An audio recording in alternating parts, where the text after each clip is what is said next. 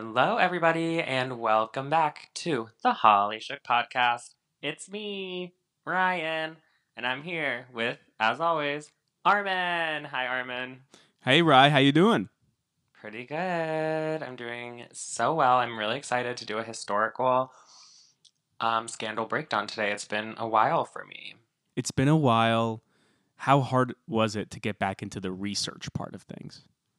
Not hard at all, um, because I chose a story that I love and that has um, some current cultural relevance Ooh. and that I actually tried to do over the summer, but I wasn't in the brain space to dive deep into it. I don't know. Sometimes, you know, the historic ones are easier than others. You know, there's more content to be consumed, and some you have to dig a little deeper. This one is a little bit, I had to dig a little deeper. And I think when I tried to do it this summer, I was in a lazy state of mind. I didn't want to do it. So I was ready to tackle this one again. I also think the historic scandals have a vibe. hmm I mean, each scandal has a vibe, but when we cover the current events in Celebrity Scandal, we just have to do it, right? Like the Mhm. latest in celebrity, what's going on, we cover it.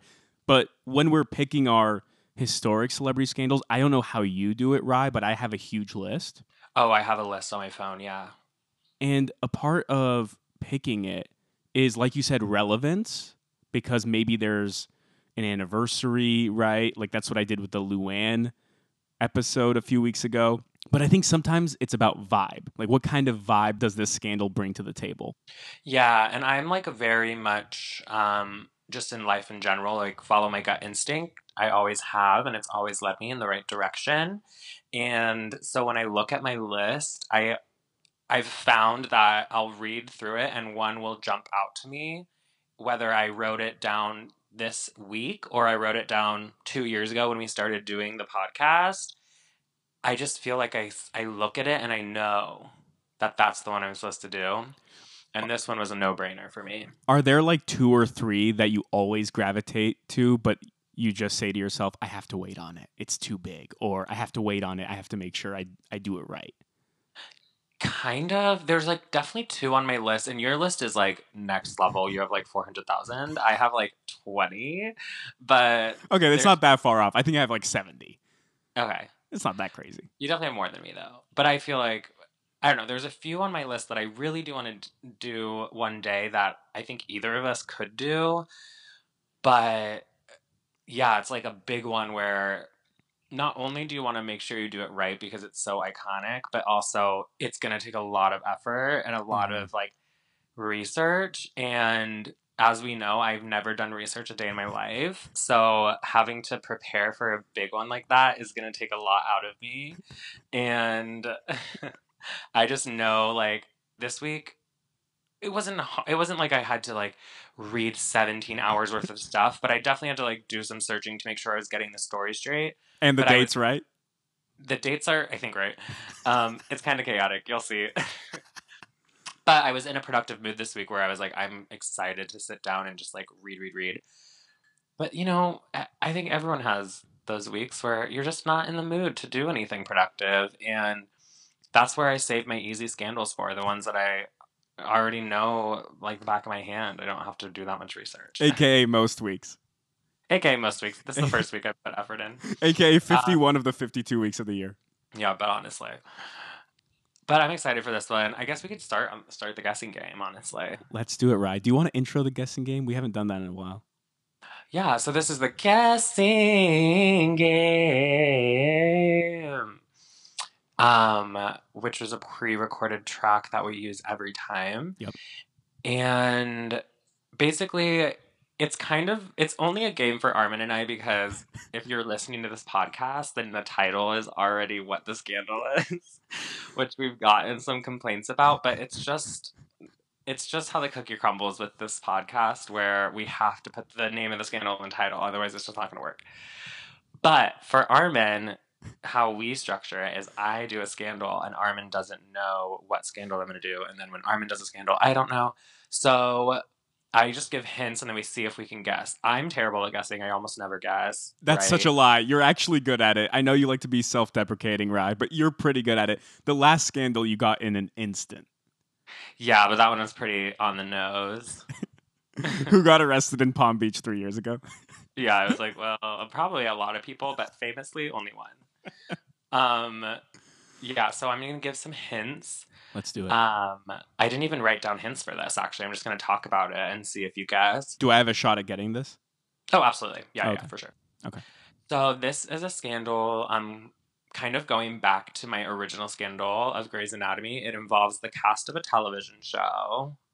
When did the television show air? Um, the television show aired late '90s into the early 2000s. What did you is- want me to get it right off of this is a scandal involving a television show? No, no, no. I only laughed at the dates because I was like, "Fuck!" Did I write the dates down? And I did. Um, it's the second line of my notes. Okay. Um, you should it's- know that anyway though. no.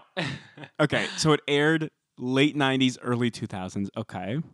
It's absolutely iconic television, and I am gonna even dare to say that it's one of the most famous television shows of all time. Friends. No. Cultural relevancy, like literally this week. There was a news story today involving an actress. No, okay. Will and, Will and Grace. Oh, no, no, no. I saw that though. Yeah, you saw that. We're for the listeners. We're recording this on Tuesday, January 12th, and there was a story today on Debra Messing wanting to play Lucille Ball. Okay. Late 90s, early 2000s, relevance for this week. Sex in the City. Ding, ding, ding! Okay, I think I know the scandal here. I mean, yeah, there's only one that there, I know there of. may be more, but I'm going the feud between Kim Cattrall and Sarah Jessica Parker. Absolutely. I love this, Rye. Do you know, Rye? Well, okay, you do know this, but do you remember, Rye, that Holly Shook gets into the mix of this scandal? Okay, so I literally, and I'm so mad at myself. I put my top line of my notes is make sure you mention that Holly Shook is included in this drama. But of course, I skipped that line so I could go to line number two to see when the fucking dates of the show were. So that's actually your fault that I forgot to bring it up. But yeah, we're involved, and I'll get to that. Yeah, save that for the end. Because that's one of the most recent updates to this feud. hmm it is. This feud is long lasting, and I, I think I struggled with doing it earlier this year because I didn't know how to structure it. Like, it's one of those scandals that there's not like a big fight or like a big moment. It's more just like rumor mill, rumor mill, rumor mill. He said, she said. Well, she says, she said. Um, and it's all just like kind of it all accumulates from little tidbits of different interviews over the years slash different rumors so i was like i don't really know like how to structure this and then i found an interview um a video interview that kind of gives us like a solid um to me it was kind of finally the solidified this is how i feel about it and this is my final word basically. And so i'm going to focus mostly on that interview but obviously i have to do some setup. And yeah then uh, even after that interview takes place holly shook gets caught up in the swing of celebrity scandal once again this is not our first time being involved in a celebrity scandal and dare i say it will not be our last But this is the highest profile celebrity scandal that we've been involved with. Oh, absolutely. And I actually remember I had I just watched Sex in the City this year for the first time. Um I think right before COVID. Yeah, like I was watching it like over the winter. And so when this when our involvement um it was happening, I had I didn't care because I didn't watch Sex in the City yet. So but I had a friend who listens. I'm pretty sure it was Bianca. Shout out Bianca. I'm pretty sure she like texted me or something being like, "Oh my god, Cynthia Nixon." and I was like, "I don't care. I don't know who I like don't No, know it was is." Kim Cattrall. Oh, it was Kim Cattrall, Kim Cattrall. Yeah. Wait, maybe we maybe I'm not. Oh. Maybe I have the wrong. Are we in? Are we involved on multiple no, we levels? are because but maybe maybe I I'm misremembering our involvement. Or Cynthia Nixon got involved at some point. I specifically remember the Kim Cattrall one, so I'll I'll bring it up when we get to yeah, you point. can t- you can mention it because I'm pretty sure I know what it is, but I don't know, remember the details because once again I had not watched the show at the time of this moment, so I didn't care as much. Okay, so basically everyone knows Sex in the City. I've heard about it for years. Everyone's heard about it for years. Everyone always was like, "You need to watch it," and I was like, "No." But I famously watch TV shows about two to three decades after they're popular, so I figured 2020, right time to watch.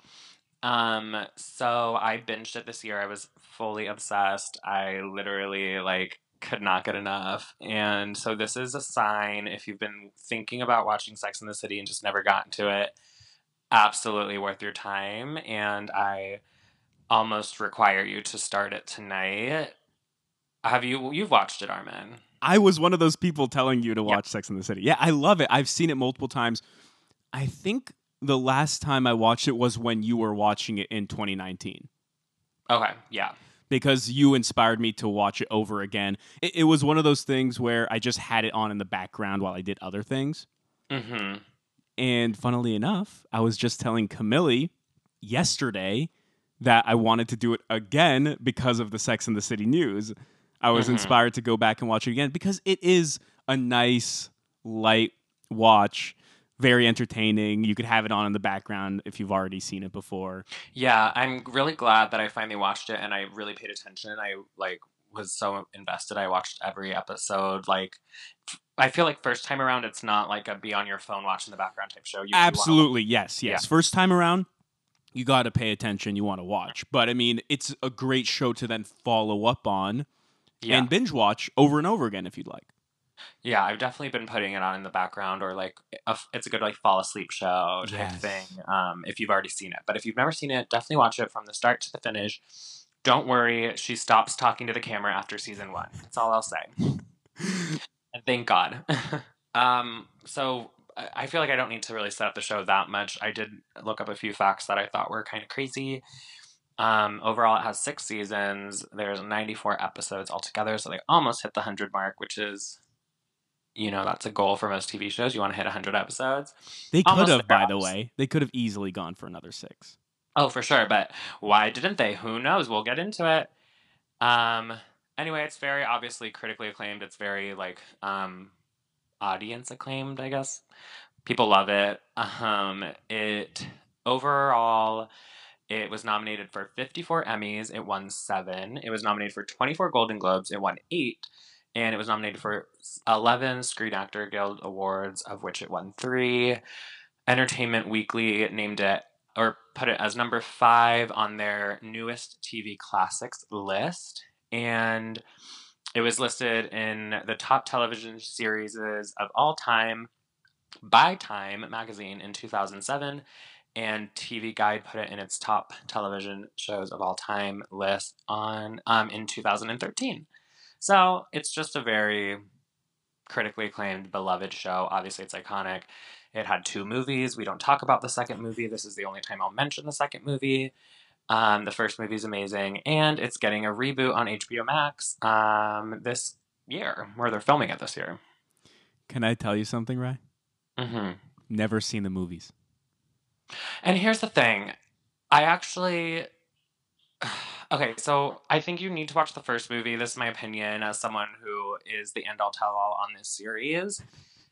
You need to watch the first movie. The, f- the first movie, I honestly genuinely enjoy. I, I think I've seen it actually three times since finishing the series, which is kind of like insane because I don't really watch movies over and over again. Um, but I love the first movie. It's just. I don't know. I think it's actually good. The second movie, so terrible, can't unsee it.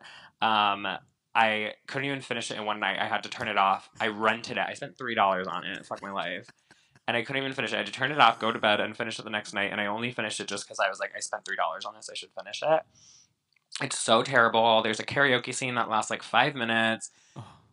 Uh, it's like kind of racist. They go to, I think they go to like Abu Dhabi or something Um, and I think I've seen like screen caps of it. yeah, and there's just like a scene where they're like, "How do or how do you tip or sh- do we tip while we're here?" And then Sarah Jessica Parker's like, "I don't know. Do you have any rupees?" And I'm like, "Oh my god, this is like kind of racist." They ride So- a camel, right?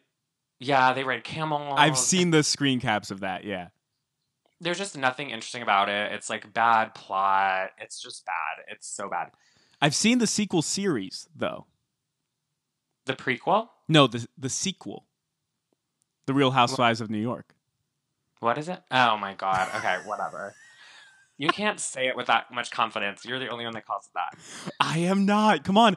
Even um Candace Bushnell has said that the Real Housewives of New York are an inspiration for a potential Sex in the City sequel. I saw some uh, Hollywood Reporter article about it that she was writing a, a sequel to Sex in the City about four or five, whatever, women in their 50s in Manhattan. Who is that? That is the Real Housewives of New York, and she is famously friends with the cast. I know, and obviously Candace Bushnell is the one that Dorinda is talking to when she says, "How am I doing? Not, Not well, well, bitch. So and come on, Luann is Sam Joe. Bethenny, you could say is uh, Carrie, right? Yeah, you could argue. The most I probably driven. I would say Carole is more of a Carrie because they're both writers. ah, but the personality isn't quite there because Bethenny is an alpha and Carrie is an alpha. I don't think Carole is quite an alpha, but no, I agree. Okay, we need to not. We cannot go a single podcast without talking about Real Housewives of New York. We need to stop because this is how I get sidetracked, and then the podcast is seven hours. Um, we need to have like a side podcast, like comparing the two shows, because I'd be down for that. they are comparable. That's why I'm calling RHONY the sequel. Okay, fine. I take it. I'll take it. Um, before we start, I do have to ask: Are you a Carrie, a Samantha, a Charlotte, or a Miranda? I'm Sam Joe. Okay, I love Sam Joe. but are you Sam Joe, or do you like Sam Joe? Ah. who am I? I don't know. I think it's hard to self assess sometimes. Okay, Charlotte. Um, I am a Carrie Miranda mix. I lean definitely heavily on the Carrie side, but I want to be Miranda. I definitely see Carrie for you. You're also a writer. yes, You're an alpha. You're outgoing, charismatic. But I would say I'm more level-headed, like Miranda, except for her in the first movie.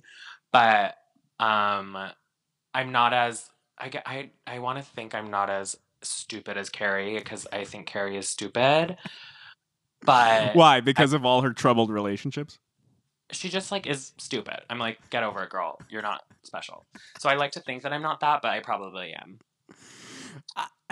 See, And you're Charlotte. Anyway, so I, I, I, I'm not Charlotte. Charlotte's too prude. Charlotte's too. Charlotte's I too. you're a Charlotte Samantha mix, which is chaotic. Right. I could see more a Charlotte Samantha mix. But see, I I'll think give you a I think Charlotte's a little bit too traditional and conservative. That's not me.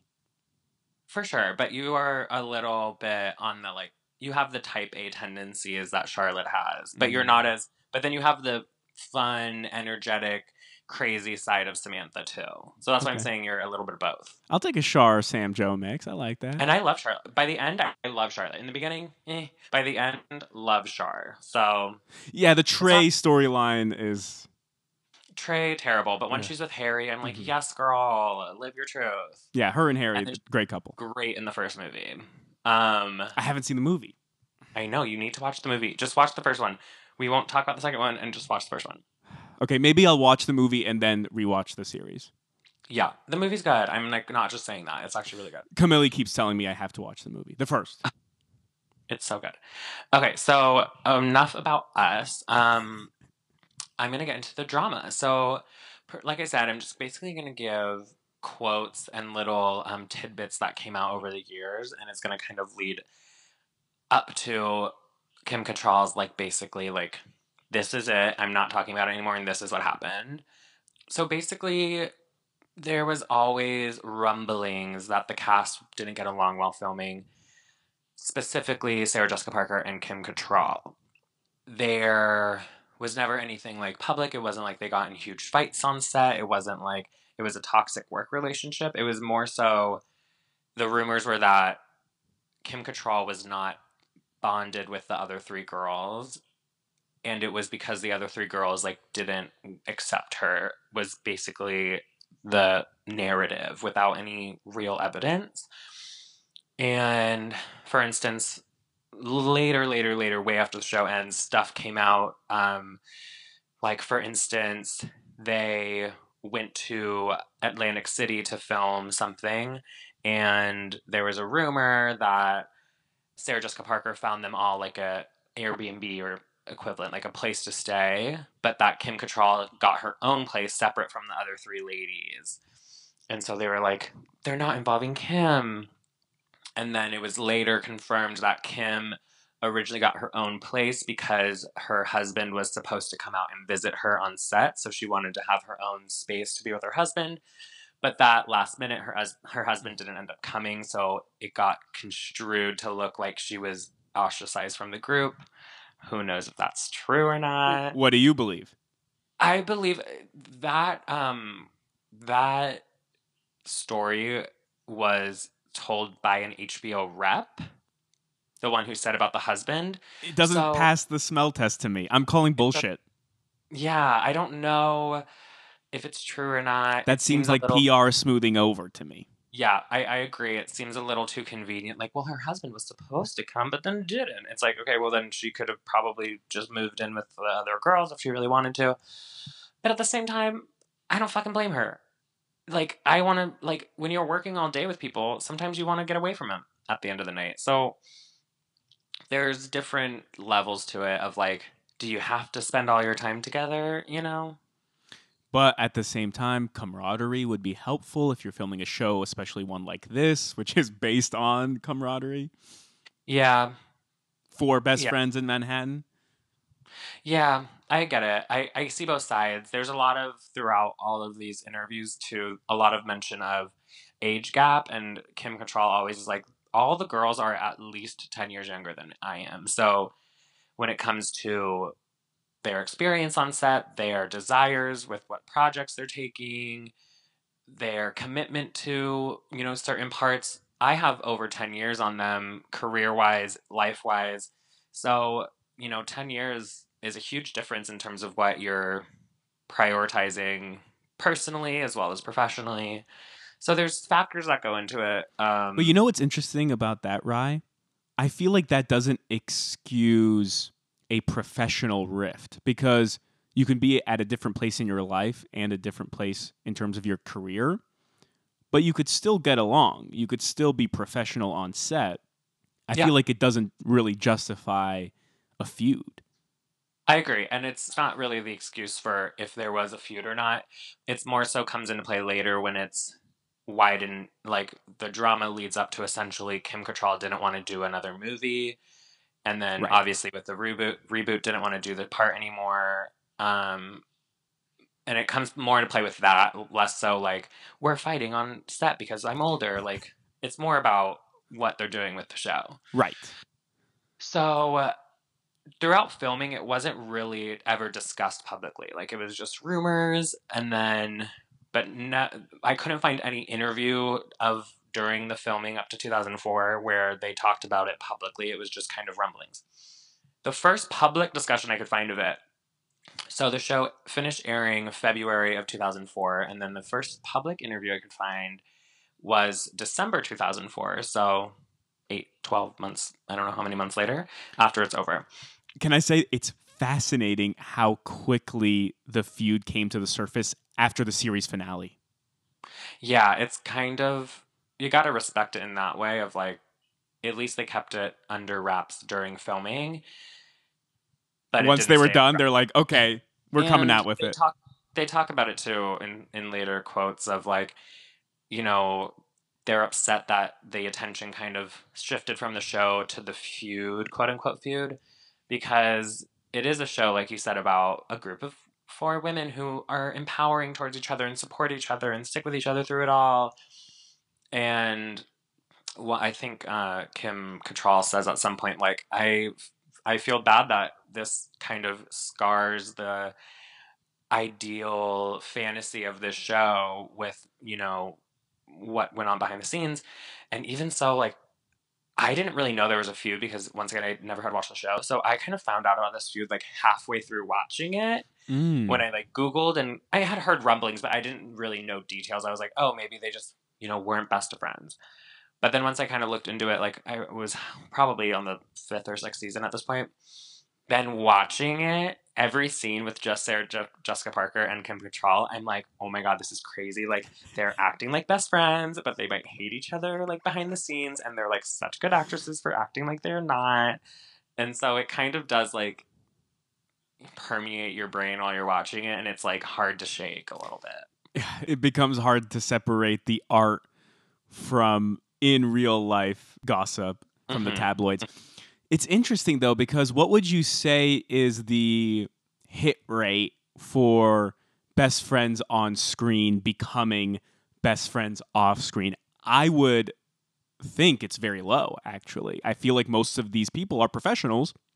Yeah. They go on set, they do their job, and they go home. There are very well known cases of the opposite being true. Friends, for example. I know you've never seen Friends. I've seen the first four seasons. Wait, what? I thought you've never seen it. I watched the first four seasons and then I got bored. okay, for some reason I thought you'd never seen Friends. Oh no! And I used to watch it in hotel rooms growing up because it was like the only thing that plays in hotel rooms. Right. Supposedly, Lisa Kudrow, Courteney Cox, and Jennifer Aniston are legitimate best friends. Yeah. and they would have lunch together. They would hang out when they weren't filming, even in the off season. They would hang out. I don't feel like that's the norm. No, and it, and the thing is, and there's conversation about it in this. Of it doesn't have to be the norm, and you don't Right. have to be friends. Like think about it as any job. You can be totally civil and professional at your job. You can even laugh around, joke, maybe grab lunch together on your lunch break every so often. You don't have to be best friends. You can be acquaintances, coworkers, colleagues, you know, whatever. You could be best friends. Like I've become really close with a lot of my coworkers. Some of my best friends are people I've worked with before, but not everyone. And I grew up also doing theater, and I still do performances and shows. You become you can become super close with people when you're in a production together and in your head you're like oh my god we're gonna like this is my new best friend. And then once you're not having to go to rehearsals every day go to set every day go to your show every day you don't stick together. You don't have anything wrong with like there's no like bad blood. You just aren't as close anymore because you don't see each other every day. So there's two ways to go about it and i think i don't know this is like a weird example because we get a definite answer but we never get really a definite answer and it's kind of like it's a who do you believe situation And can I quickly say before you move forward with more of the quotes and stuff? I feel like this story is as much a reflection on the audience as it is the cast, or Mhm. rather Kim Cattrall and Sarah Jessica Parker in particular, because it really illustrates the attachment that the audience forms to these characters to the point Right. in which we fall in love with the characters, we fall in love with their dynamic, and then when we find it not to be true, even though it's not not true because Sam Joe and Carrie Bradshaw are best friends, mm-hmm. the actors aren't the characters. But when we find out that the actors and actresses in real life don't have that same relationship, like mm-hmm. you said, right, it then permeates the way that you even view the show. So I feel like, in a way, this story is as much of a reflection on the audience. yeah i would say also one of my least favorite things is realizing that actors are acting. Like i hate that. I'm like you should just be this character. Like you're not acting you just like are them. And so when you have to think about the behind the scenes you're like god damn it they're acting. Like i like i think that they don't get along but they seem like they're getting along on screen and i'm so frustrated because why can't they just be like that in real life and then i'm like oh because they're literally actors it's their job to not be themselves so Yeah, and in this case, it's our fault for second screening too hard. But I feel like Sex in the City did a great job of sucking you into the world. mhm. So you did buy into the world fully and you believed that they weren't acting. You just believed that these characters were absolutely real while you were watching them. But of course, you fall in love with the show so much that you end up second screening it and then the lines start to blur.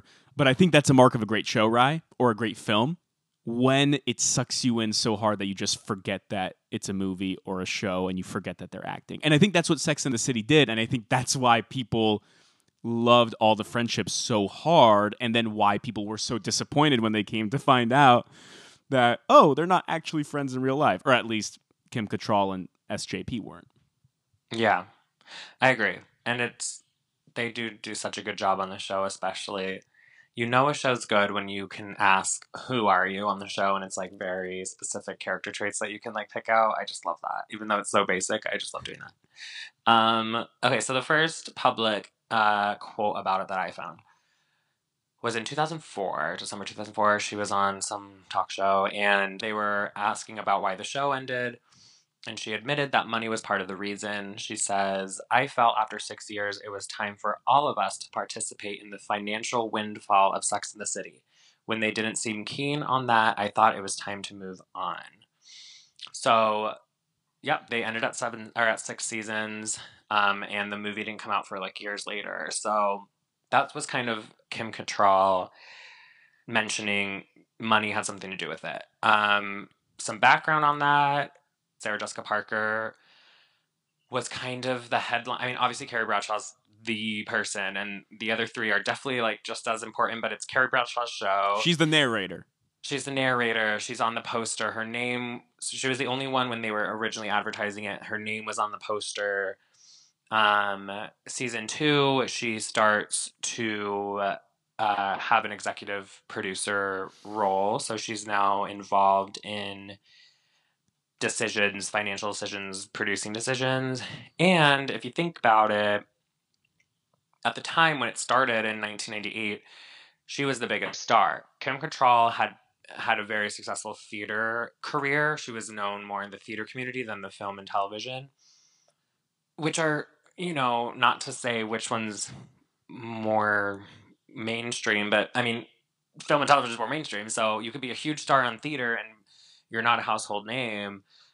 But if you're a huge star in TV and film, you're much more well known universally. So I think there was rumors too of like him fighting, like wanting to be more of the star. But it was kind of just like a no brainer. Like Sarah Jessica Parker was the name of the show. She was the show. I also read that she originally turned it down. She didn't want to do the show because it was such a risk. This was one of the first shows to really show women in like a sexual, like fierce boss bitch, like whatever. And she was like, I'm taking a huge risk in my career by doing this show. Obviously, it paid off. But she even said after the first season, she re- re- she was like, I wish I didn't do the show. Like this could be the last thing I ever work on. And then she became executive producer, and they really listened to her and switched the show up a little bit. And then obviously it turned into what it is. And I think Kim want Kim Cattrall wanted to like be more of the name I also read a little thing that Samantha Jones obviously is iconic character.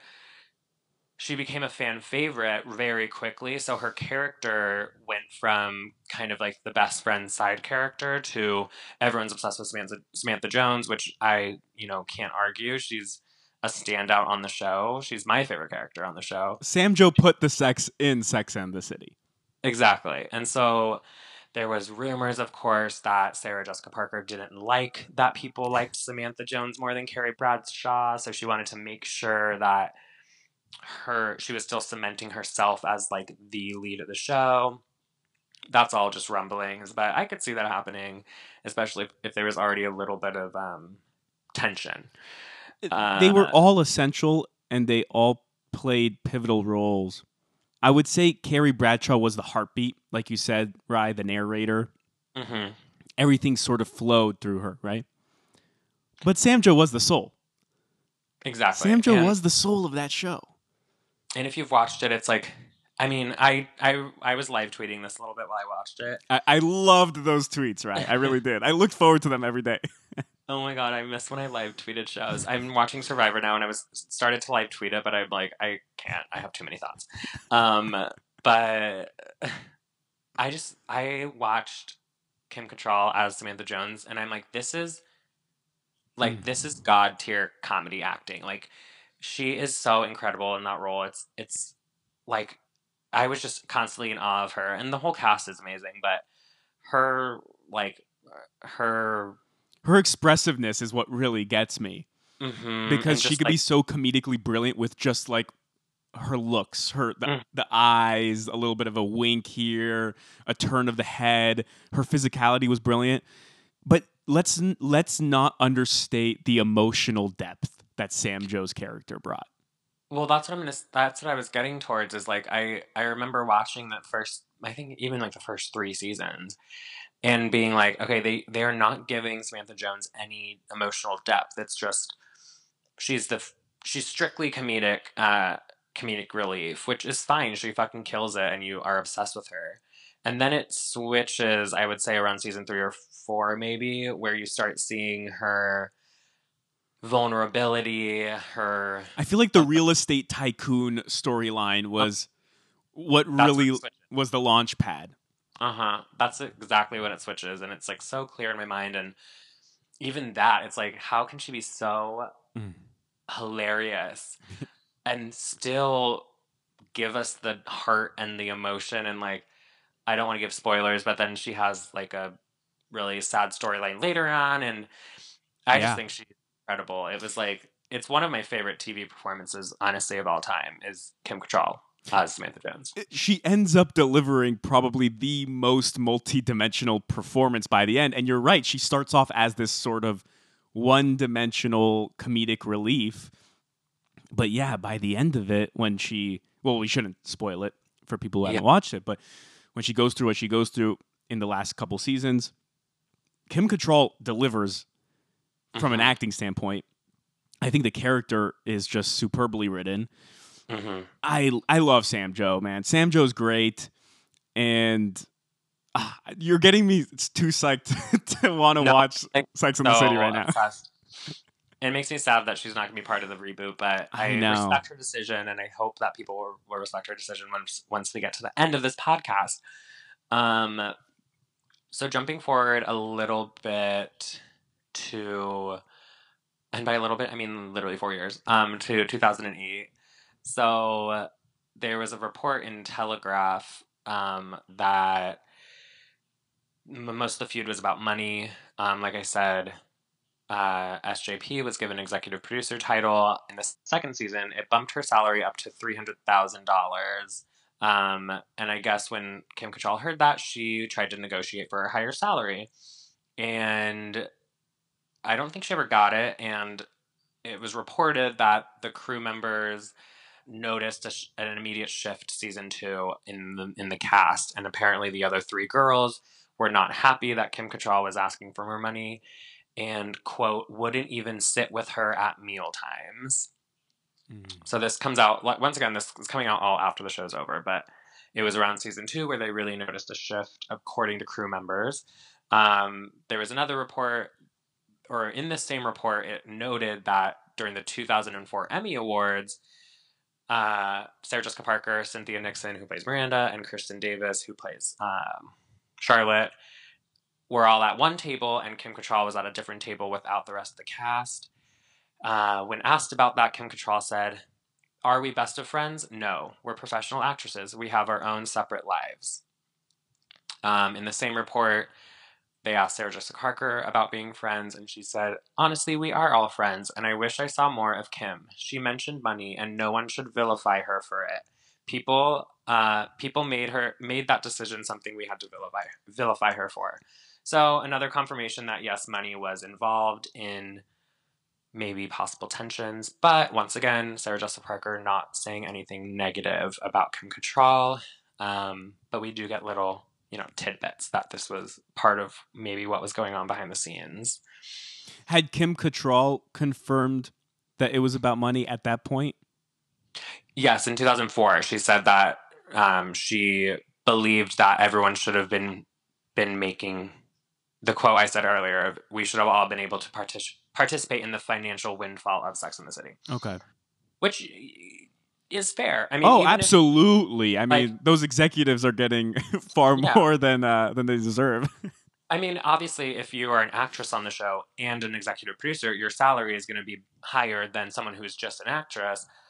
But, you know, this show was so crazy, like, popular that you would expect all of the four main girls to at least be getting similar pay rates by the end. Um, I think on Friends, they all got paid the same, from what I remember. yeah, at the very least in the last season, because I remember Yeah. it was like a huge story that they were. I think, I think they were all getting paid a million dollars per episode, Per episode, yeah, I remember that. which is Batshit. Yeah. Um, no. I only asked for the clarification because if SJP revealed that before Kim Cattrall did, then I could see why Kim would be upset. no, Kim Okay. Kim honest about it before anyone else. Okay. Which we respect. Um so fast forward a few months to June 2008 and by a few months I mean a singular month. I'm learning how the calendar works. oh god, it's never been my thing. Um so she did an interview Kim Cattrall in Marie Claire magazine and because there was rumors there was uh, rumors that there was going to be a first movie, and then it got pushed, and so the rumors were that Kim Cattrall was being difficult and not agreeing to do the movie. It got pushed um, back uh, like a year and a half, two years from when they really wanted to, to make it. So she was asked about this holdout, and her response was, "quote Four years ago, I was going through a painful public divorce. The series was coming to an end." And my father was diagnosed with dementia. I felt it was time to be with my real family. A year and a half ago, when I was sent the script, I was ready and strong enough to revisit Samantha. In some ways, I'm glad we waited. The script and the experience of making the movie was the po- the best possible reunion, um, and I respect that. I mean, that's the thing. It's so easy, especially if there's already rumors about fighting. It's so easy to be like, she's not doing the movie because she's being a diva. And then she's like, no, I had a shit ton of stuff going on in my personal life. I wasn't going to be able to do this movie at the time and make it good and when it should be. And the two years between when they were going to try to make it, so many changes could have happened to the script. And it, she kind of hints that, like, by waiting, they were able to perfect it to make it what it was, which, as I've said before, is a really good movie. So people jump to conclusions, and I hate that. You rarely ever know what people are going through, huh? I mean, she was going through a lot. Divorce, her father gets diagnosed with dementia, and then everyone's ragging on her online. Yeah, and like so this interview was in 2008 and the show ended in 2004. So she's like the show just ended. Like Yeah. we could, you know, before you make a movie, you got to give it a couple you got to get some breathing room before you jump right into a movie. So Let us miss it for a second. You know what I mean? Right. if you're going to go straight into a movie, then just make another season at that point, you know. Right? Like build up the anticipation, and I think they did, and I think it was very successful. Did it make a lot of money? Oh, I'm sure, yeah. So they And did it right. Or I mean, I'm assuming because I didn't look that up, but uh, You didn't look up the box office gross, right? No, because it's not about the movie, Armin. Okay, it's about the drama. I'm not like you. I don't look up like the fucking social security numbers of the people I'm talking about. Okay, I get, I get the job done. I tell you what happened, and that's that. I don't need to give you box office details from 2008. Thank you. I need the global gross, please. But I do remember. I do remember after I watched the movie for the first time. I, I love to like look up movies after I watch them and like see how they, you know, see all the details. Um, and I remember looking it up, and it was like a huge box office hit. So I can Not say surprised. with great, confidence that yes, it made a shit ton of money. I don't know how much it was though. Also, absolutely, the script was a hundred times better a few years later hmm than whatever it was in 2004. Yeah, and that's how scripts work. You know, you let it sit, look back at it with fresh eyes, and you realize, wow, the first draft sucked. Cool. Not like they're sending out first drafts to the actors, but you know what I mean. Um, Well, Sex and the City 2 was a first draft, from my understanding. Oh, God, it was like not even a draft. They like woke up the day of filming and they're like, "This is the movie." um, They picked sets, or or not even sets. They picked on location, fun settings to film in. yeah, and they were like, "Yep, Abu Dhabi." That'd be fun. I Let's wing know. it. I don't even know if that's where they are. I could be the racist one. Um, so then there was rumors during the filming of the second movie that Kim Cattrall and Sarah Jessica Parker were not on speaking terms, which would kind of make sense because mm, a lot of the second movie, uh, Kim Cattrall's character Samantha Jones, famously, is in. Um, I could be wrong. No, see, that's the first movie. The first movie, she's in L.A. She moves to L.A. Mm. Um, but then she comes back. Spoiler obviously. alert. I'm mixing up the movies. I think that's the first movie. But I remember being like, that's so weird that they moved Samantha Jones to LA for like half the movie and then she comes back. Do you think it's because of the rift? Could be. I think it could have been either the rift or maybe scheduling problems. But she's still in it pretty pretty uh substantially. Do you know who I- Andy Greenwald is? No. Former TV critic. Now Okay. he's a TV writer, but he has a TV podcast. He does it all. does it all. I remember one time he talked about writing, and I'm paraphrasing here, but I feel like it's applicable. Andy Greenwald said that as a writer, you sometimes write to the actor dynamics. hmm So if you see a couple actors gaining chemistry, even if that's not where you saw the story The developing, Yeah. or the characters developing, you didn't see that coming, you may write to that as a television writer because you are intrigued by that chemistry and by that dynamic. So you're going to start writing that into the screenplay more. Yeah. Obviously, the opposite must be true too. So if you're seeing a couple actors not getting along, they're feuding, and maybe you can work it so that they don't have to share the screen together so much because, well, the chemistry's off, so you don't want them to share the screen. Then, as a writer, you'll do it. So I could see that Yeah. being the case. I could see that being the case. It's just strange because, like, I remember being like, and I forget which movie it is. I'm pretty sure it's the first one, but I remember just being like, "What? Like that's so random." Um, but who knows why? Who knows why? But anyway, there was rumors they weren't talking um, during the second movie. Um, Elle magazine asked Sarah Jessica Parker about the rumors, in which she responded, "I don't think anybody wants to believe that I love Kim. I adore her. I wouldn't have done the movie without her. I didn't, and I wouldn't." So uh, she's stating her firm ground that her and Kim get along, and that it's other people who want her to who want to believe that they don't get along. Um, in January 2010, the Daily Mail brought up this comment to Kim Cattrall, and uh, she said, "I think uh, I think Sarah was right.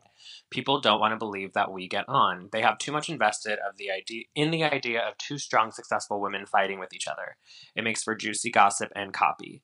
The truth of us being friends and getting along and happily doing our jobs together is nowhere near as newsworthy. I think Sarah is fantastic. She's a born leader and she guides the crew and the cast in such a strong but gentle way. She and I are sick of this. It's exhausting to talk about and a real bore. So they're both firmly stating that they get along and that it's the public's perception and the gossip uh, columns that are creating this feud Those are strong comments. strong comments. and i think it's kind of the first at least from what i gathered the first like public very firm we get along stop coming up with this stop talking about it um, in 2010 in may of 2010 in another interview with marie claire um, gets brought up again she says you're on set you're working 90 hour weeks you're never home you're exhausted there are times when all of us have been sensitive and sometimes feelings do get hurt, but I don't have any regrets about how I've treated people. Um, Kim Cattrall added to this 19 hour work days are stressful, whether you're driving a truck, working in a coal mine, or on a set, and trying to be your brightest at 4 o'clock in the morning. But there's a camaraderie that happened through all of this. The chemistry among the four of us is very strong this isn't a four way interview, so the four people, uh, the four girls, were doing an interview together. Cynthia Nixon chimed in. She said, It hasn't always been smooth sailing, but the idea that we're somehow adversarial is ludicrous. Um, Kim Cattrall continued to say, The press has to put women in these boxes rather than showing them as the movie portrays them working together and being powerful. Things have to be explosive for no other reason than for people's imaginations. Um, they brought up a rumor that uh, Kristin Davis and Kim Cattrall would go back to the hotels and instantly separate from each other. Um, there was like a sighting of Kim Kim Cattrall eating by herself in the hotel restaurant, so they brought that up. They turned it into a whole nobody wanted to eat with Kim Cattrall thing. Um, and Kristin Davis responded saying, "When I get when I would get back from set, I would go to the gym and get room service. I'm not a put on decent clothes and go to the hotel restaurant person, but Kim is." And then the story was that we just don't like each other. It's ridiculous. So this was kind of the first time all four of them sat down together and addressed the rumors, and it just it, it's a pretty clear statement. They're like, it's not sunshine and rainbows every day. It never is going to be, no matter who you're working with, no matter what you're doing, whatever job it is. There's going to be stress. There's going to be, you know, some hurt feelings. There's going to be tension. That's just the name of the game, but it doesn't mean we hate each other. Fair. I think it's fair. I think that version of the tale is the closest to the truth. Mm-hmm. But I feel like there must be something just a little bit more to the SJP Kim Cattrall feud mm-hmm. because of everything that's happened since 2010. Because I feel like things wouldn't have developed as they have if it weren't for some stronger friction. As Kim says, it's not explosive. That's why I think the way they're all describing it here is the closest you know, mm-hmm. to the truth version of events we'll ever get, right? Like Kristin Davis says, like, we just have, you know, different ways of going about our nights. Like, I like to go to the gym and she likes to hit up the hotel bar. Or as Cynthia Nixon said, listen, it hasn't always been smooth sailing. Fair enough. But, and maybe you'll get to this, Rye, there must be a little something more. Is it envy and jealousy from Kim's side for SJP because she had that executive producer role? I don't know. Or is it even envy and jealousy from SJP because Kim Cattrall is the fan favorite? I don't know. I mean, we'll get to it maybe. Oh, we'll get to it, baby. um, yeah, there's one more comment that SJP makes um, in 2016. She says, It's always so heartbreaking to me that there was this narrative about Kim Cattrall and myself because it just didn't reflect anything that happened on that set. They didn't do that to the Sopranos guys, which is true. Um, you never hear about feuding between men on sets. That's all I'll say. Um, and then this is when it gets juicy. The last, the last big uh, development before the interview that I want to that will kind of give us closure. Um, in 2017, September 2017, the Daily Mail, which LOL, but um, reported that the third Sex and the City movie was canceled due to demands from Kim Cattrall. According to the Daily Mail, they are quoted as saying Warner Bros. has given the much anticipated project the green light after months of speculation, and the movie was supposed to start filming in the coming days. However, the studio can no longer move ahead as Cattrall demanded they produce other movies she had in development, or she wouldn't sign up for this project. Warner Brothers refused to meet her demands and had to cancel production as the company decided it wouldn't be fair to fans to produce a movie with only three of the four main characters.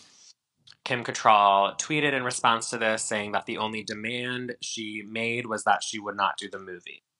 And she claimed that she had already said no the year prior and stood her ground. Sarah Jessica Parker confirmed that there would not be a Sex in the City 3. She says, It's over. We're not doing it. I'm disappointed. We had this beautiful, funny, heartbreaking, joyful, very relatable script and story. It's not just disappointing that we don't get to tell the story, but I think more so for the audience that, that has been so vocal about wanting another movie Kristin Davis confirmed it, saying, It is true that we are not going to be making a third film. I wish we could have made the final chapter on our own terms to complete the stories of our characters. It is deeply frustrating to not be able to share their chapter with all of you.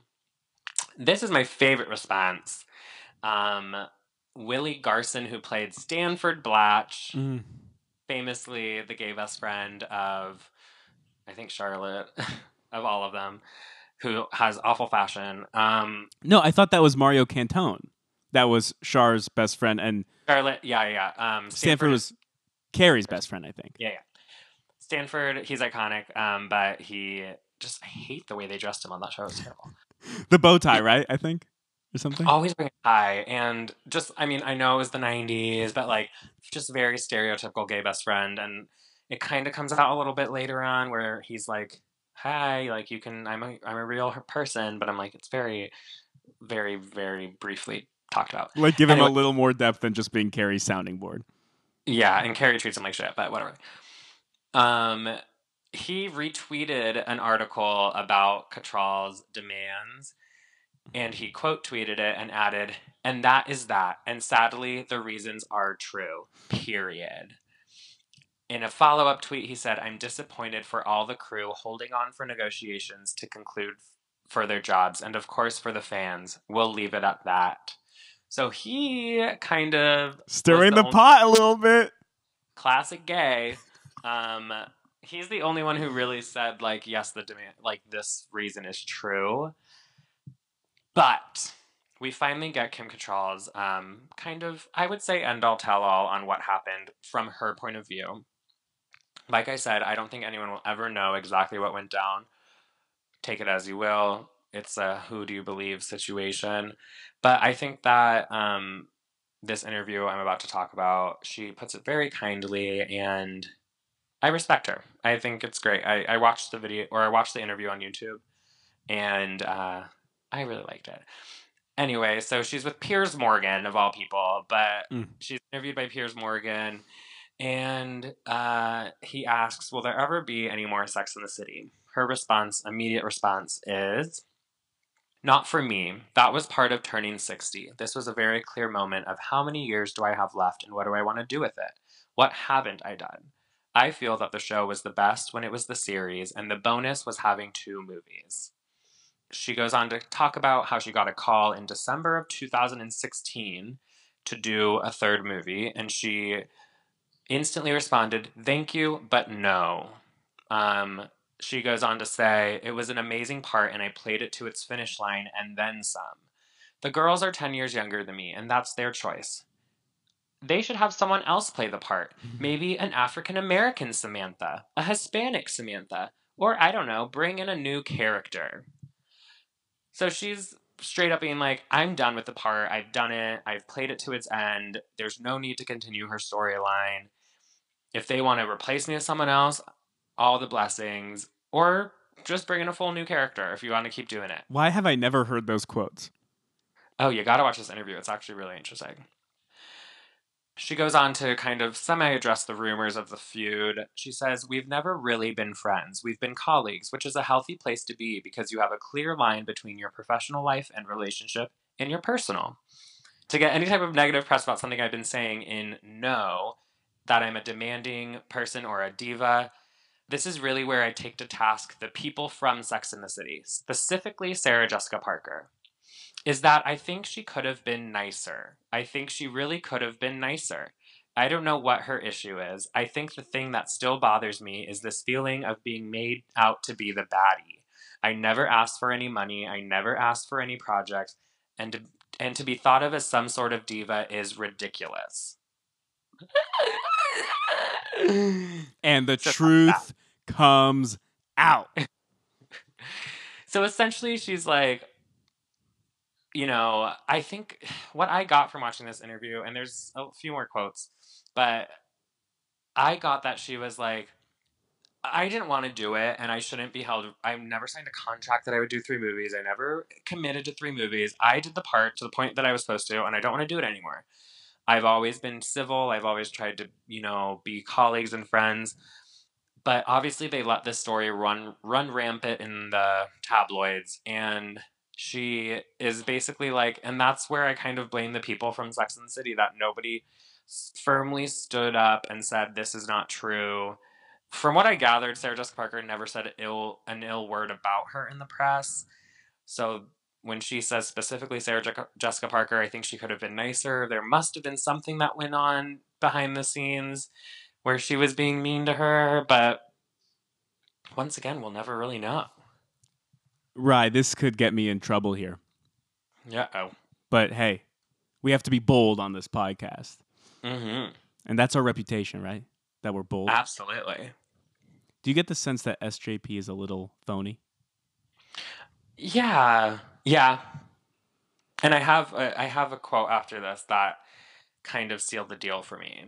Because little I have to say, Rye, I can't wait to hear that quote, but I have to say that based on all of these quotes, I think she's phony because she has always had the most vociferous response to all of these allegations, strongly denying them, Mhm. going as far to say that she adores Kim, like all that sort of language, right? I wish I saw more of Kim. Right, like, oh, we, we should be more besties. We're already besties, but it should be even more so. And mind you, we could call out Kim a little bit because there was a moment there in 2010 where she was giving some strong denials too, hmm contradicting her later statements.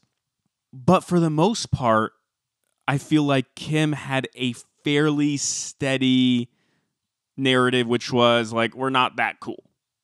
Right. We're not terrible, but we're not that cool. Confirmed by Kristin Davis and Cynthia Nixon, hmm who both had the same take. Like, we're all professionals. We don't absolutely love each other. We're not best friends. Some of us are Mhm. more friendly with each other than others. Um, however, at the end of the day, even though it could be rocky, we got the job done. Right? Right. But Sarah Jessica Parker was pretty steadfast that it was Uh-huh. wonderful roses, sunshine in Manhattan year round, which we know is not the case. So I just feel like SJP is a little phony here. And that's why I said earlier? I, I actually didn't see that quote or I don't remember that quote that Kim Cattrall gave recently saying all that shit about SJP. Although I feel like that those quotes about SJP instigated our role in all of this, the Holly Shook involvement. What what was the date on those quotes? Oh, um, October 2017. October 2017. Okay. No, then it wasn't. There must have been another quote later on because we didn't Yeah, launch until That's, 2018. that's not our involvement because I'm like confused on if we're thinking about the same thing. But Anyway, I feel like SJP just comes across as phony here. They weren't cool because Cynthia Nixon and Kristin Davis confirmed that at the least they weren't best friends. They got the job done. There were, according to Cynthia Nixon, times where where things weren't steady. Right? Um, I forget what, exactly what she said, but that you know there would be rocky times. So I just feel like Sarah Jessica Parker hasn't been truthful at all throughout this whole thing. yeah, and I, I I was gonna say the same thing because it seemed almost like Kim Cattrall tried to go along with it too when she noticed that Sarah Jessica Parker kept being like. I wish I saw more of Kim. I adore Kim. Like we're great. Like you're pitting women against each other. I think Kim was like, "All right, I can I can I can agree with that narrative a little bit. I'll say a few things here and there." When in reality, if they just came out and said it from the beginning, like, yeah, we get along, we do our scenes, we, you know, we work well together. Obviously, our chemistry on the screen works because uh, we're doing an amazing job. But we're colleagues. We're not best friends. We're not sisters. We get along perfectly. We're not fighting all the time, but we're not going home and having a sleepover like we do on the show. And I think if they just were to come out and say that from the beginning, people obviously would still extrapolate and try to, you know, make it something more than it is. But at least it would be a little bit more honest and a little bit closer to the truth so that Kim wasn't just being painted as this diva. And I think that's what she wanted. She just wanted someone to be like, it's not true. She's not a diva. We're just not best friends, and that's fine. We should note, though, that this isn't unusual for celebrities. They love to do PR damage control because they feel like the fallout from being a little bit truthful would be more damaging than being deceitful and then the truth coming out later. You know? Yeah. It's Yeah. funny because I feel like if from the start they said, you know what? Yeah, we butted heads for years. We're we're not that cool with each other, but guess what? We still put on a great show and you guys never noticed until after the series ended. Right. And like but us not being best friends isn't why I want isn't why I didn't do the third movie. It's because I was done with the role and as an actress I'm allowed to choose which roles I take and which I don't. And it would have been nothing. But obviously I'm glad that it was something because we wouldn't have had this drama without it. Um this is when I, I talked earlier about the age thing. Uh, Piers Morgan asks, Are you friends with any of them? still, and she said, They all have children. I'm 10 years older, and since the series ended, I've been spending most of my time outside of New York, so I don't see them. The common ground we all had was the series, and the series is over. He says, When was the last time you've spoken to any of the three? She said, Must have been at some event. I don't remember. He said, Years ago, and she says, It's gotta be.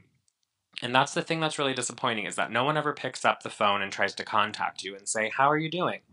That would have been the way to handle it. And what hap- and that's what happens in a healthy relationship is someone says, "Are you available?" And if I'm available to the job, I'll say yes. And if I'm not, I'll say I'm over here. I'm at another place. And they should say, "That's great. Good luck to you. I wish you the best." But that's not what happened here, and it feels like a toxic relationship. Piers Morgan then said, but they're but they're all blaming you. You're ruining everyone's fun. You killed Samantha. And she said, I haven't killed Samantha. I released Samantha. Me playing her, I can assure you, will never happen again. It's over. And it's over with no regrets. I just wish, and then she pauses, I just wish that Sarah had been nicer. Mm-hmm. and then Piers Morgan says, uh, Will you ever talk to her again? And she says, I think there is genuine affection, and there has been over the years. But this is extenuating circumstances, and in the past I've thought, wow, especially with the fans, I don't want to, in any shape or form, ruin an ideal of it, because it does stand for empowerment and for women sticking up for each other. But not always. And then he said, as a close off, he said, What would your message to Sarah Jessica Parker be if she sees this? And she says, Well, I think it's pretty clear. I wish everybody well. Mm. I love it. It's such a good interview because she's honest about it. And finally, like finally not yeah. giving a shit about PR damage control, not giving a shit about, you know, the fallout of being truthful. And guess what's happened since? Everything's been relatively fine. You know, like I think Kim Cattrall is happy with her life, at least based on her Instagram, you know? She's doing fine. It's okay to be honest. And here's a little bit more of like why which I love that we pivoted into like anti Sarah Jessica Parker with this, and now we're like making her the enemy. Like I love this tactic and this take that we're having.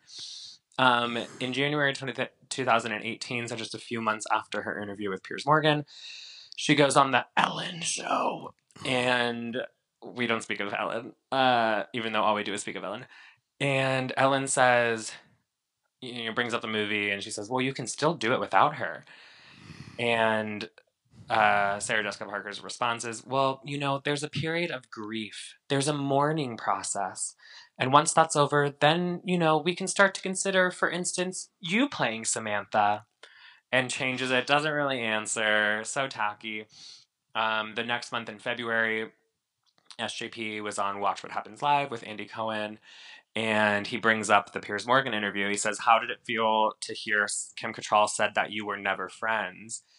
And Sarah Jessica Parker gets super dramatic and she goes, ah, I'm I'm heartbroken. The the whole week I, I, I really I found it upsetting because that's not the way I recall our experience. So it's sad. But I always think that what ties us together is this singular experience, which was a professional one. But it became personal because it was years of our lives.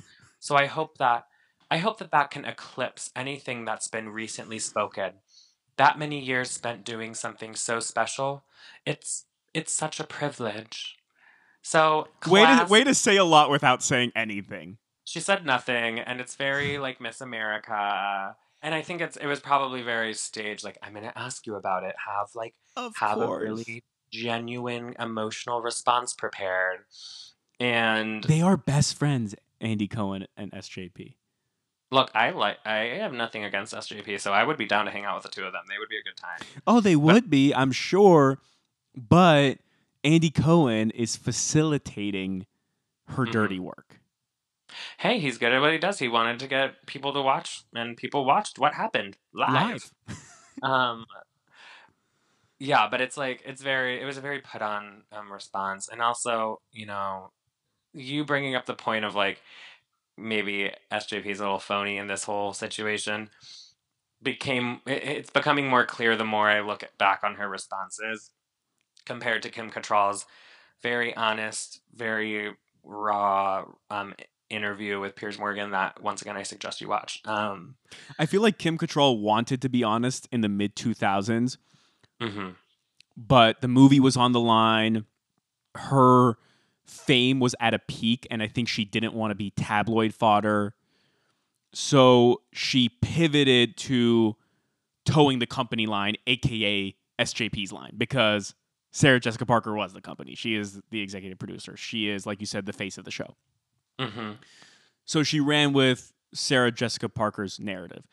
But once she was totally done with the show, like actually totally done with the show, not 2004 done with the show, Mhm. where you still have two movies left to do, done with the show, that's when we finally got Kim Cattrall unfiltered. And I love to hear it because I think there's another story here, which we've hinted at throughout the whole podcast, which is you can do great art together without loving each other. Mhm. You could do great work together. It doesn't have to be art. You could do anything great with another person. You could collaborate right. without needing to be best friends. It's absolutely true, which is why I think it's a little bit frustrating for Kim Cattrall to watch Sarah Jessica Parker constantly do damage control, which I think Sarah Jessica Parker views as damage control and views as smoothing over the situation, but it actually just puts more pressure on Kim Cattrall because Sarah Jessica Parker comes out and says, I adore her. I just wish we could have more best friend time, BFF time together. That actually is more of a hindrance on Kim Cattrall. I think SJP doesn't necessarily have bad intentions. I don't think she's a bad person, for real. But it instantly paints SJP in this like guardian angel Mhm. kind of saint persona, and it leaves all of Kim Cattrall's responses to be dissected and to be like, well, if she says even a single thing that hints at negativity, then she's the problem. And now she's obstructing it because Sarah Jessica Parker says the set was perfect. It was great. We were all best friends. So if Mhm. Kim Cattrall doesn't want to do a third movie, then it's all on her. So now all the blame gets laid on Kim Cattrall from rabid fans because people love this show. They want more content from it, right? So I think SJP, I think her heart's in the good place for real. I really do. I think her heart's in a good place, but the execution is fucking terrible, and I think it has actually put a lot of undue stress on Kim Cattrall because if she just came out and said the the truth, which is basically what Cynthia Nixon and Kristin Davis said in 2010, like Mhm. we're not that cool. Like, look, it's been tough. It hasn't been smooth sailing for a long time. Then I think fans would go, you know what? We got six seasons and two movies out of this. All right, let them be. Yeah, let them be. And like, if anything is as fucking bad as the second movie, then I don't want more. You know, quite honestly. Right. Um, the last little drama to this, which I found to be very telling, in February of 2018, so right after her Ellen interview and her uh, Watch What Happens Lives interview, Kim Cattrall, um, brother, who's 55, was found dead in Canada, which is obviously heartbreaking. She posted something about it on Instagram. And Sarah Jessica Parker respond or commented on the picture on Instagram saying, "Dearest Kim, my love and condolences to you and yours, and Godspeed to your beloved brother XX." Um, when asked about her decision to comment, Parker said, "If somebody is in your life, whether you're in touch with them or not, is suffering for any reason, it's involuntary that you want to convey condolences or sadness, or just let someone know you're thinking about them." Uh, a source said that um, SJP did actually call and text Kim Cattrall privately when she first heard the news, so it wasn't just a public display of affection. We don't know if that's ever going to be true. But what actually matters is Kim Cattrall's response to this comment. She uh, posted an Instagram slamming Parker for exploiting her brother's death. She wrote, My mom asked me today, when will that Sarah Jessica Parker, and she tagged Sarah Jessica Parker, when will that Sarah Jessica Parker, that hypocrite, leave you alone? Your continuous reaching out is another painful reminder of how cruel you really were now and then. Let me make this very clear if I haven't already. You are not my family. You are not my friend. So I'm writing to tell you one last time to stop exploiting our tragedy in order to restore your nice girl persona. Love it.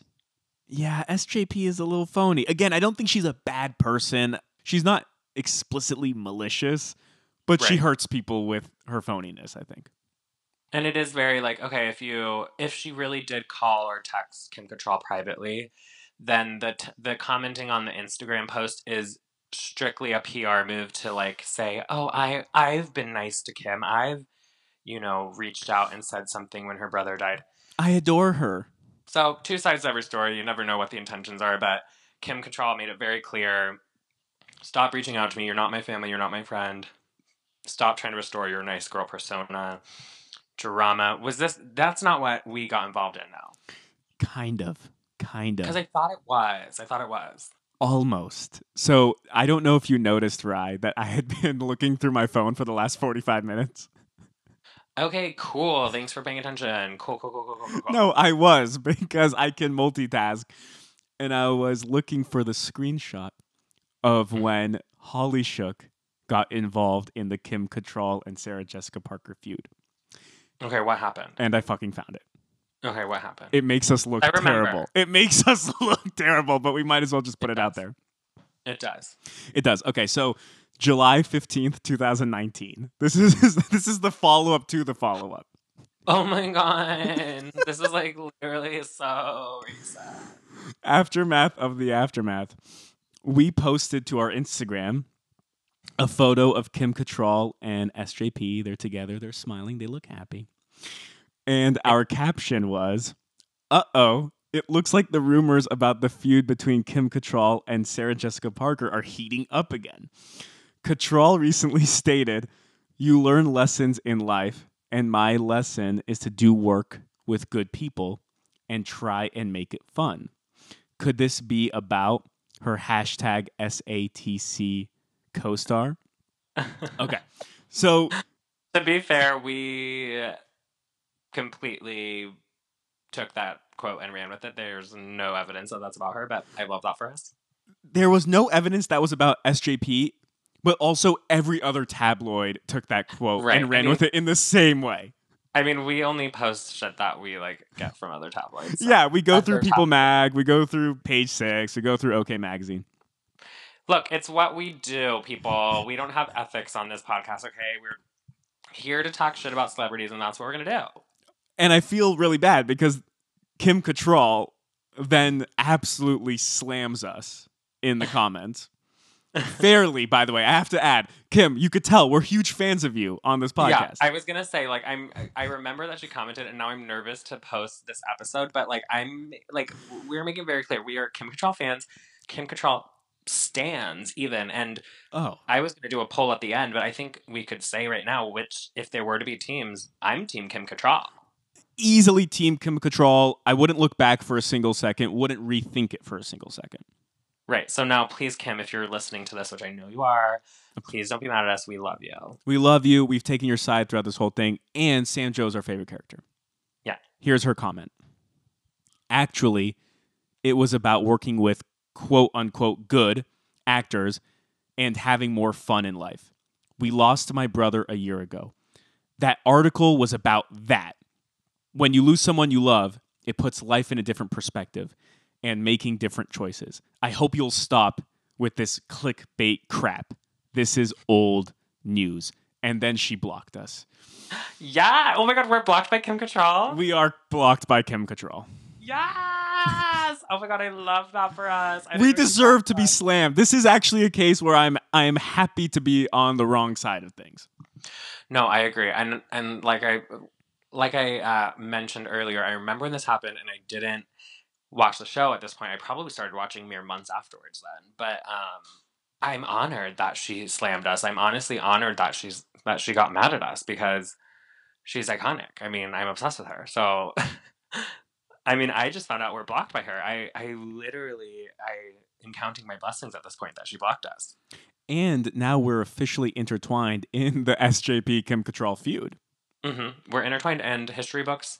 Once again, we'll be writing about Holly Shook's involvement in every popular celebrity scandal that's ever happened. We're at least a footnote, right? We're at least a fucking footnote. I'm proud of that. She's probably tagged in a ton of stupid clickbait tabloid posts, and she chose ours. So there must be something special that we've got going here. We do have something special going on here, Rye. And I have to say, this really does make us look terrible. it does. It really does. But this really goes to show how pro Kim Cattrall we are on this podcast because we're even taking Kim Cattrall's side hmm in a situation where she's against us. Exactly. Like, uh, if Sarah Jessica Parker were to have slammed us, I would have been like, okay, you know. But Kim Cattrall, go for it. Like, honestly, I hope she unboxes so that she can continue to drag us, even if it's not about her. Every post. I don't care what the post is. Just drag us time and time again. Right. Happy birthday, Diane Keating. Keaton. Happy birthday to Diane Keaton. I'd be like, Samantha Jones, something has something to say about this. Did I know? tell you that Diane Keaton DM'd us when we did that? I saw that. I saw that You Diane saw Keaton get us. We're we're really making moves here. Um, we are really making moves. Also, Diane Keaton just like on Instagram, looking I at her. happy- love it. I love. you know, I'm a huge Diane Keaton fan, right? I know, I know, and I'm really happy for you. Um, uh, that basically sums it up. I did have a couple quotes from their co-stars. So Chris Noth, who played Mr. Big, was asked once in 2018. Chris Noth. Chris Noth. Uh, Chris Noth. is it Chris Noth? Uh, I'm pretty sure it's Noth. whatever. Have I ever pronounced the person's name right? um, he was asked, "How would your character respond to the current feud?" And in true Mr. Big fashion, he simply rolled up the window of his car. So, kind of an answer. That's probably how he would have responded. That's exactly how Mr. Big would have responded. Um, Jason Lewis, who played Smith Jerrod, uh, Samantha's boyfriend, Mhm. was asked once on whose side he was on, and he said, Listen, I have to say that Sarah was always just so lovely and such a consummate professional. And I think that people should remember their graciousness and the things that they have been given to them. And I'm going to stop there because I've, n- I've got nothing else good to say. But then someone asked, uh, again, are you Team Sarah or Team Kim? And he continues to answer. He said, if there's a Team Sarah or a Team Kim, my sense, or no, the person said, if there's a Team Sarah or a Team Kim, my sense is that you're on Team Sarah. And he hesitated before responding. I might just have to say, yeah. What a gracious lady. She was always so good to me. so that's pretty telling because Smith Jerrod is Samantha's boyfriend on the show, so has most most scenes with Samantha over Carrie. So if he's still choosing Carrie, that's that's a little telling. no, that's a fucking betrayal, right? That's not telling at all because we're I- Team Sam Joe.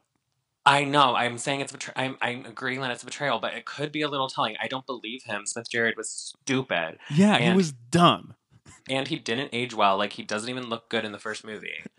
So I'm over him. Uh, God, for e- yeah. everything that Kim Cattrall did for Smith Jerrod, everything that she did for him, all to the wayside. Samantha did. She made him a star, and uh, I love that. I do love that uh, that plot line though. That's a really good plot line. She basically Kim Cattrall's over talking about it. At one point, she is quoted as saying, "I'm done talking about this. Everything's on Google. You want to know my opinions on things? Google it." Uh, There was one time where she was quoted as saying, "I hope you'll stop this clickbait crap. This is old news." End quote. she was quoted in a famous tabloid as saying that one time in a now del- in a since deleted post. Um, as recent as August 2019, she talked about how much of a blessing being on Sex and the City was. Um, she said, "I don't understand why they won't just replace me with another actress instead of wasting time and bullying me. No means no." And then she, this is an iconic quote. I actually saw this on a meme recently. in the same interview, she says, I don't want to be in a situation for even an hour where I'm not enjoying myself, which is a mood. Um, Yeah, it's now it's now officially a meme. Like people just use that quote to like Mhm. respond to anything. I'm like, that is a great quote. Great quote. Um, But so don't yeah, people they- actually pull it out in the headline where it just says "I don't want to be in a situation"? so people will post, "I don't want to be in a situation." don't want to be in a situation. I mean, honestly, same. I don't want to be in a situation. Not one situation. Don't put me in any fucking situation. Right. Should before we sign out though, shouldn't we get into the recent news? yeah. So I was just gonna say they they announced a, a reboot on HBO Max. Um, it's called And Just Like That. Dot dot dot. Um, it was announced that Kim Cattrall will not be returning for the uh, show, which is tragic. We hate to see Samantha's Samantha go, um, but I also, like we said, where Kim Cattrall stands here, I respect her decision to move on from Apart. And Sarah Jessica Parker gave us a little insight via responses to Instagram stories. So someone commented saying, "Happy to see you all back, but we will miss Kim slash Samantha."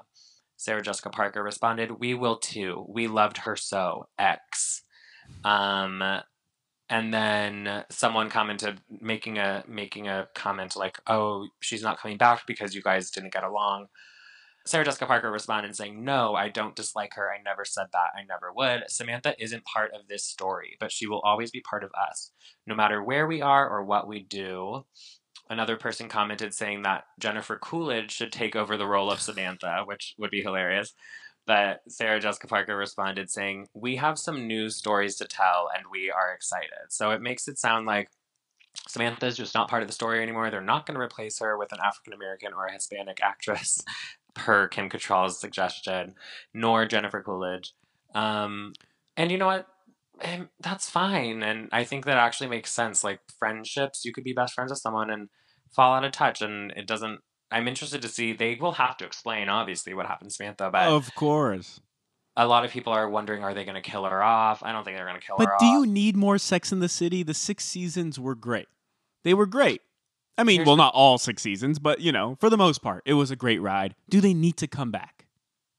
We live in the age of reboots. Nobody's coming up with original stories anymore. Everything's a reboot. Because it's profit motive. It's, It's pure profit. profit motive. This is not an artistic endeavor, right? This is a money making endeavor.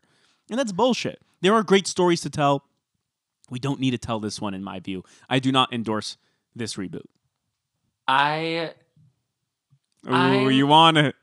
You're hungry no, for I'm it. holding on with bated breath because I will obviously be watching it as a fan of the original, Mhm. um, just to see what happens. I don't think every reboot is bad. I think that there are ways to do it well. I like to believe that they'd only do it if it was worth it, and they'd only do it if it's gonna be good. I think with something so iconic and so beloved that they wouldn't do it and ruin its legacy. But then again, they did make Sex in the City too. So it's hard to say what's going to happen, but obviously I will be watching it. You're right that a reboot could be done well. I'm not I'm not writing off all reboots. But in my view, Sex in the City cannot be rebooted without Sam Joe. I agree. I'm I'm I'm really hesitant because there's no Samantha Jones. Um Hey, can I make this clear, Rye? I wouldn't endorse any reboot that didn't include all four of the characters. right. Like you wouldn't do a Friends reboot if there was no Rachel or no Ross or no whatever. But also specific to Sex in the City. If they wanted Oh. to do a reboot and there Yeah. was no Miranda, I would say no. Right. No, okay. Okay, okay. I see what you're saying. So any of the four actresses, yeah, not just Sam. Yeah. Absolutely, because I feel like some people listening to this podcast may say, "Oh, you're just biased because you love Kim Cattrall and you love the character Sam Joe." No, no, it's not just that. The only way I feel like it could be done right is if you bring back all of the cast, I agree. not necessarily Stanford or Mario Cantone, but No, no, no.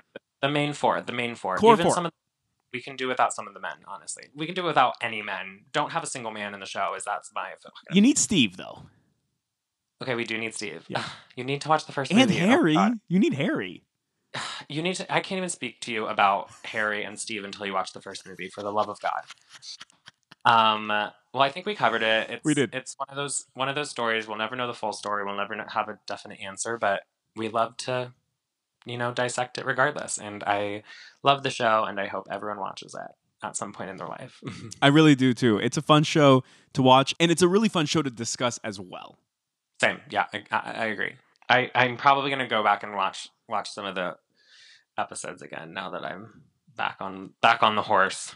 Um, we, like we touched on a dozen storylines in this podcast Mhm. alone and we were trying to avoid spoilers but it's so easy to just delve right back into all that drama you know mhm. It's. It's honestly a great show, and if you're hesitant on it, I was hesitant because I'm like, how can it be that good? It's really that good. So I uh, think everyone should watch it, and I appreciate everyone for listening in on our Sex in the City drama.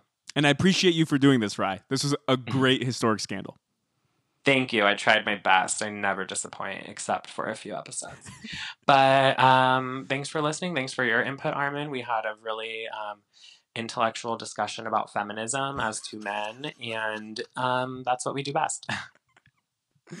aka sjp is phony and we're team kim hmm There we go. We you heard it here first. Um, make sure you follow us at Holly Shook Podcast on Twitter and Instagram, or just Instagram. at holly Chic pod on twitter and instagram Oh, at, at Holly Shook Pod on Twitter and Instagram. It keeps changing. Once again, I don't touch anything about this podcast other than showing up. But uh, yeah, follow us on there and let us know which team you're on. Bye. See ya.